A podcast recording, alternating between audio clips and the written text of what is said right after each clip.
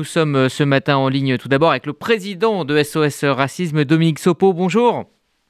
Bonjour. Merci d'être avec nous euh, euh, ce matin. Quelle a été votre réaction en apprenant que le Rassemblement national manœuvrait donc pour prendre la tête de ce groupe de travail sur l'antisémitisme?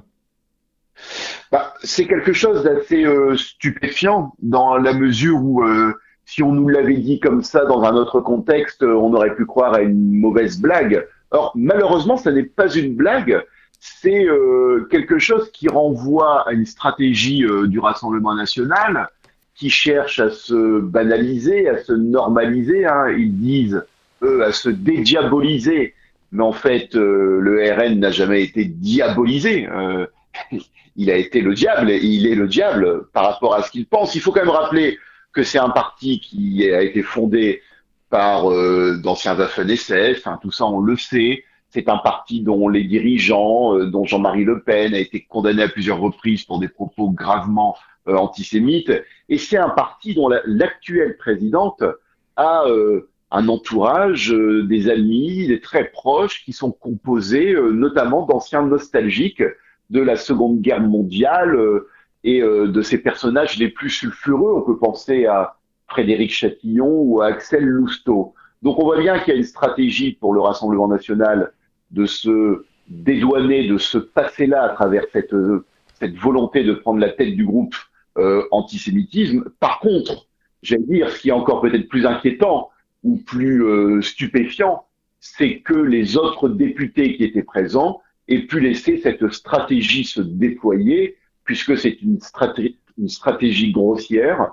Et donc, je ne sais pas si c'est de l'incompétence, de l'incurie, de la complaisance, mais c'est peut-être cela qui est encore le plus stupéfiant dans cette histoire. Oui, mais c'est vrai qu'avec 89 euh, députés, le Rassemblement national est, est en train de, rentrer finalement dans le jeu euh, républicain, euh, dans, le, fonctionnement de l'Assemblée, et il a désormais de multiples possibilités pour exister et asseoir sa respectabilité.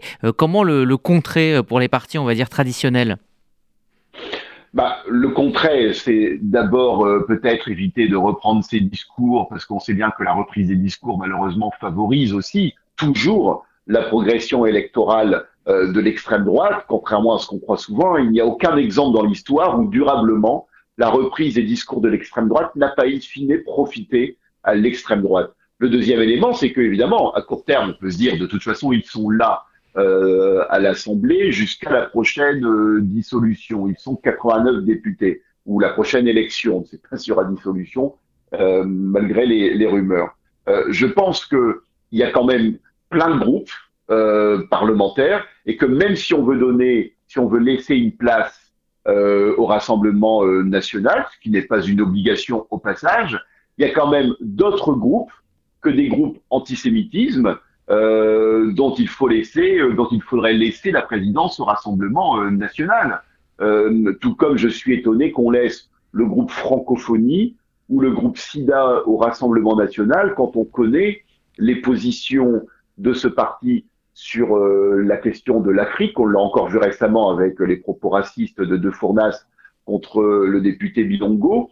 Donc le Rassemblement national va s'occuper de la francophonie, qui aujourd'hui est surtout une question africaine, si on, sort de, de, la France. Le Rassemblement national qui a toujours eu des positions très douteuses sur les questions LGBT et même sur le sort à réserver aux personnes frappées du sida, euh, va euh, s'occuper du groupe euh, sida. Non, je pense que là, il y a quand même de la décence à avoir de la part des partis républicains et de ne pas finalement eux-mêmes faire comme si de rien n'était, faire comme si, puisqu'ils avaient 89 députés, ils devaient, comme n'importe quel autre parti, eh bien, accéder aux fonctions euh, qu'ils désiraient en fonction de, leur poids.